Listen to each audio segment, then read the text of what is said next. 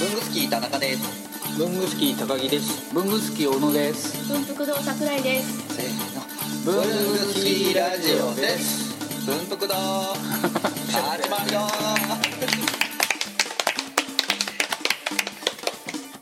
前回からの続きです。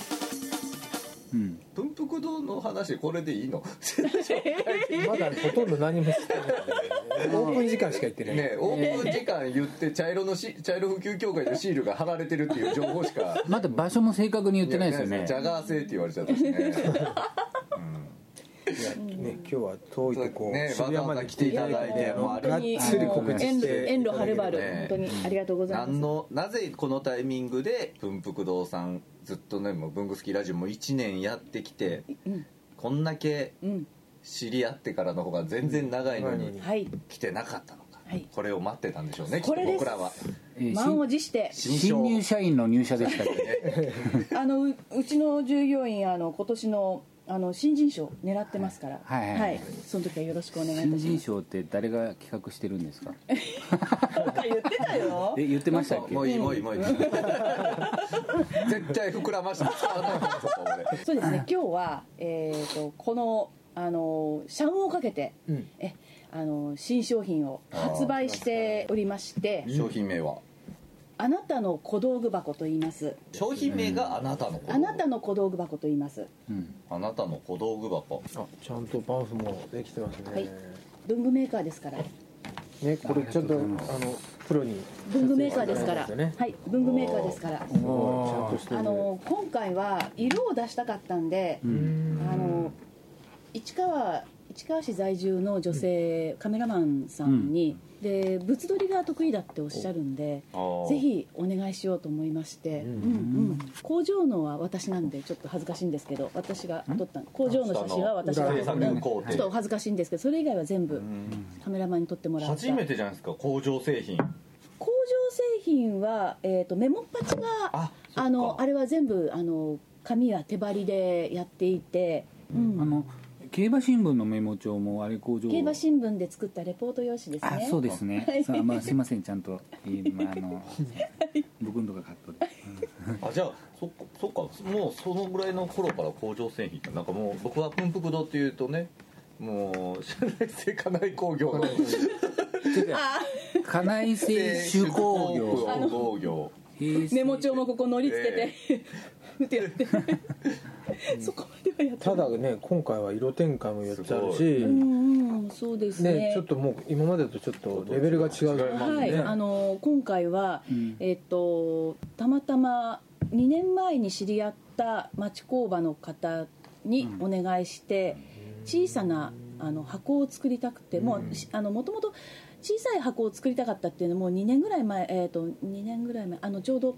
三越、うん。ちょっと前かもしれない、ね三越のあの日話しま本橋三越の時に、あの私小さい箱を作りたいって言って、それがまたまたまなんかあんな素敵なものになったんですけど、もうあの時からすごく野望があって、で作りたいなと思ってた時にあのこのパスコっていうこれ紙なんですけど、はいはいはい。パスコという素材を使ってあの収納家具とか引き出しを作っている工場、あの出会いまして知り合いましてで2年前に見学に行った時にそこの方が「こんなのも作れるよ」って言ってポッてくれたのがうん。たまたまこの箱うん。箱。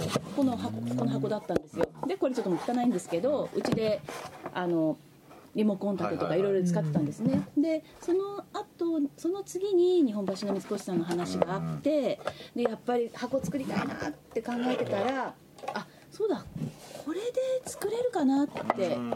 ですぐに電話して小さい箱が作りたいんですって某有名な MUJI とかねああいうところのファイバーボックスとかあんな感じのを作る作るもの。ですね。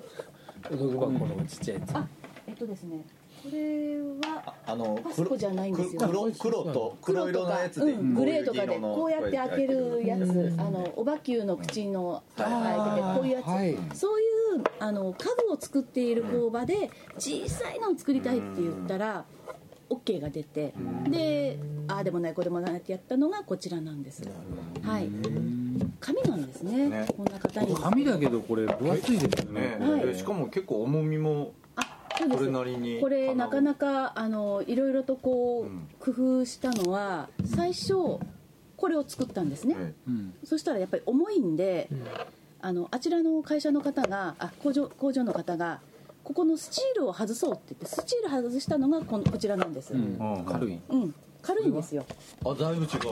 薄くなって軽いんですよ。ところが歪んできちゃうんですね。こうこう膨らんでで膨らんできちゃって。でなるほどね。すごくねこうここが弱い。抑えが必要なんだ。抑えが必要、うん。それでじゃあやっぱり抑えが必要だということで、スチールをまた改めて巻いたらとても良くて。うん厚さもこれ2ミリぐらいありますよね。結構あります。手じゃ曲げられないんですね、あそうなんですか、うん。ああこの機械でこれで曲げてるんですね。足で足で踏んで曲げてるんですね。はいはいはいはい。もうテコの原理で。クッて曲げてはい曲げてます。ラジオだとよくわかりますね、うんうん でこのパスコっていうあの紙は何十種類も色があるんですけどその中で、えー、と原色にこだわってちょっとおもちゃ箱をひっくり返したような感じのカラフルなあの色色展開にしてみたんですね、うん。はい、で大きさは、えっと大きさは？173センチじゃえっと内内寸が173センチ。えっとこれが中中箱あ中箱が173ミリ、ミリはいかける106ミリ、はいかける29ミリちょうどはがきが入る大きさで、でプラス手が入る大きさなんで、はいはいはがきを入れる場合はこう手が入ちょっるようにとはがきよりも少し大きくで、ね15ミリほどで重さが 284g で大体ね。紺の平ゴム付き、はい。これであの蓋を閉めて持ち運びできるようになっている、はい、できるんですね、はい。ただ重たいんで、一応持ち運びに便利というよりも、ん。あの机周りの整理とうん。か、フリーアドレスあの、テーブルを持ってない、ん。あの会社のそういうところに、うん、使ったり。色はね 色がまず黄色と赤とグリーンとブルーで、はい。なんか発色が良くて、なんかそうやって据え置きで置いてたらすごくあの明るい色ですね、ポップですよね。うん。で大きさはその作った時の大きさは、そのハガキを入れようっていう目的でこの大きさにしたんですか？これがあの電話でアポを取って、はい。あの箱小さいかぶせ蓋のはい。道具箱を作りたいんだけど、い。小さい箱を作りたいんで、一回あのお打ち合わせをさせてほしいって言って、うん。で日にちを決めて行ったらもうこれ作ってたんですよ。小さい箱って言ったらこのサイズで作ってたんですか、作ってたんです。でそれで「うわ私こういうの本当に欲しかったんですよ」っていう、うん。もう本当に話が早くて。でお話を伺ったらこういう箱は作ったことがないんだけど、うん。あの私の話で大体こんな感じかなと思って作ってみましたって。えもう作ってみましたって。でえっとどうしてこの厚さにしたかっていうとこれが一番薄い厚さなんです、金具の関係で。金具の関係でこれ以上は薄くならないんでもうこれでいっぱいいっぱいなんですね。だ。小さくて薄いっていうやつの限界そうですそうです、うん、ちっちゃければここら辺でもまあちっちゃくてもいいんだけどやっぱここら辺のがあるんで、あで厚さはこれじゃないですか厚みが。厚さはもうこれでも限界、えっとえっとこの金金属を貼る場合ですよね、スチールをこうかぶせるんですけど、こっちは薄いけど。うん。これはかぶせる場合は、うん。この厚さが一番薄いです、そうです、うん。ではがきが入ったのはじゃあ偶然ですか？ああのそのあのそこの社長なんですけど、うん。お若い私よりも10歳ぐらい若いかな、うん。その方がはとりあえずはがきが入る大きさで作ってみましたって言って作ってもらってプラス手が入るように、ん。はがきまんまだとこうなっちゃってかっこ悪いから、うん。こうやって取れるようにしようって、そしたらもうその本当こんな感じのが欲しかったんだって言って、うん本当維心伝心伝わったんですね、電話で言ったわけじゃない違います。指はがきサイズで使ってうんっていうんじゃなく言ってないんですよ。言ってないんです。でね。もう本当にこのまま作ってくれたんですが、まあ、ここからじゃあちょっとこれだと重いんでって言ってあのスチール外したりとかっていういろいろとこあ本当だ。うやってみたところ耐久性も本当に良くない。軽いし。で丈夫は丈夫なんだけどもうだん。だんこうなってきますよっはいはいてこう広がっていく。広がってきちゃうんでだったらやっぱりこれをつけた方がいいし持ち運びというよりもあの据え置きで使う据え置きで使ったり、ただこのくらいだったら私もこれ自分の小道具箱なんですけどうやって持ち歩けますんで、うん。だったらこのゴムもつけようってでゴムもつけてるんです。けうん。これははい。これ紙なんですけど、はい水に濡れても大丈夫なんですか？ど紙なんで、うん。極力水はあのチャポンとつけたりとかはしないでもらいたいんですが、ちょっとの汚れだったらパパッと拭いたりとか、はいはい。水漏れだったらもうそんなに拭けば大丈夫ですね。すでもってこれは50年以上持つって言われていへるー。パスコっていう紙なんでおすすめとしては自分用にもそうなんですけど出産祝い、うん入学祝い、うん。就職祝い、うん。あと還暦、ねプレゼントにもいいですよねね。そうですね、うん。一応私が考えたそのプレゼント方法として出産祝いにこれをプレゼントします、そうするとプレゼントされたママは母子手帳とか、医療費かかりますよね、領収書とか、うん。たまたまこう赤ちゃんの歯が抜けたら入れといたりとか、うん。へそのを入れたりとかって、お母さんは忙しいからなんかこうまとめたりするの時間ないから、うん。でその子が二十歳になった時に中身だけをお母さんがもらって外身を成人おめでとうって言って渡す、うん。そうすると、うん、そうするとあこれは僕が私が生まれた時にもらったんだってなりそれからまた30年以上使えるとうん。いう商品ではないかなと、で還暦でお母さんに返すとか。それもいいですね。それもいいですね。パッケージとかはなんかどういうあ感じでパッケージは、えー、とやっぱりこの側がちゃんと見えた方がいいと思ったんで、あの固めの OPP、うんえーあのビニール OPP に、えー、と上上をこうかぶせて、うん。えーあなたの小道具箱、えっと一応コピーがあの「あなたの小道具を、うん。あなたの小道具を入れる小さなお道具箱」っていうのがここに入りまし上に入りまして「あなたの小道具箱」ってなります。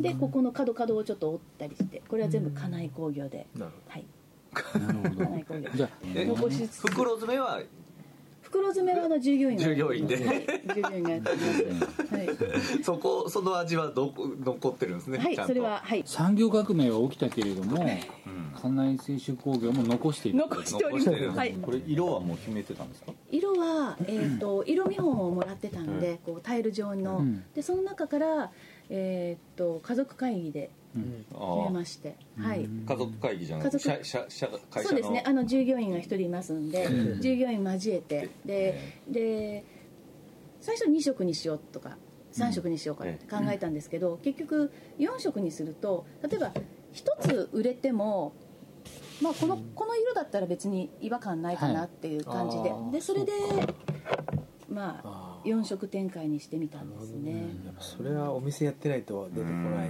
そうですね。バランスの取り方。これが例えば青がなくてもこれでもいけるかなとか、うん。あうん、でなるほど。あとセレクトですよねお客様の、うん。4色あるとねなんかどれ買うどれにしようかなとか、ううん。んこれとこれで重ねてもいいわねとかって感じになります黄色から、とこのブルーはもう完全に北欧っぽいですもんね。そうですね色の、まあ、イケアみたいな。イケアそうそうそう。色の感じが違うんですけど、黄色と青でふなっしーかなっていう人もいるし。千葉やな。まあ、こうするとクリスマスになるわけクリスマスだし、うんうん、でこれがニラ玉だしこのね黄色と緑がニラ玉ですよね、うん、また緑だけが妙妙に落ち着いてるのがちょうどいいんですよね。深ちょっとちょっとビビリジャンっぽい。ぽい感じで。なんかこうすごい発色が強い緑じゃ黄緑とかうん。そっちじゃなくててちょうどいいなんかこう並んでてアクセントで。うん。あのこ黒板の色ですよね。そうそうそうそうそう。そうそうそうそう。そううんうん。とやっと1週間経ったんですけど今ダントツで緑が人気があります。そうなんだ。はい。で赤とか黄色じゃないんだ。うん、あの緑は文具界では捨て色って言われてるらしくて、はい。あの色展開を考えるときに緑は一番売れなくて残る色なんだそうなんですけど、この色は良かったみたいですね、緑によるんですね。うん、あの緑も何色かあったんですけどこの黒板色にしたかったんですね。今日の桜屋さんの服の色に近い。あ本当ですね。ミドラーですから。あ茶色だそれ茶色と認めない。そんな話？そんな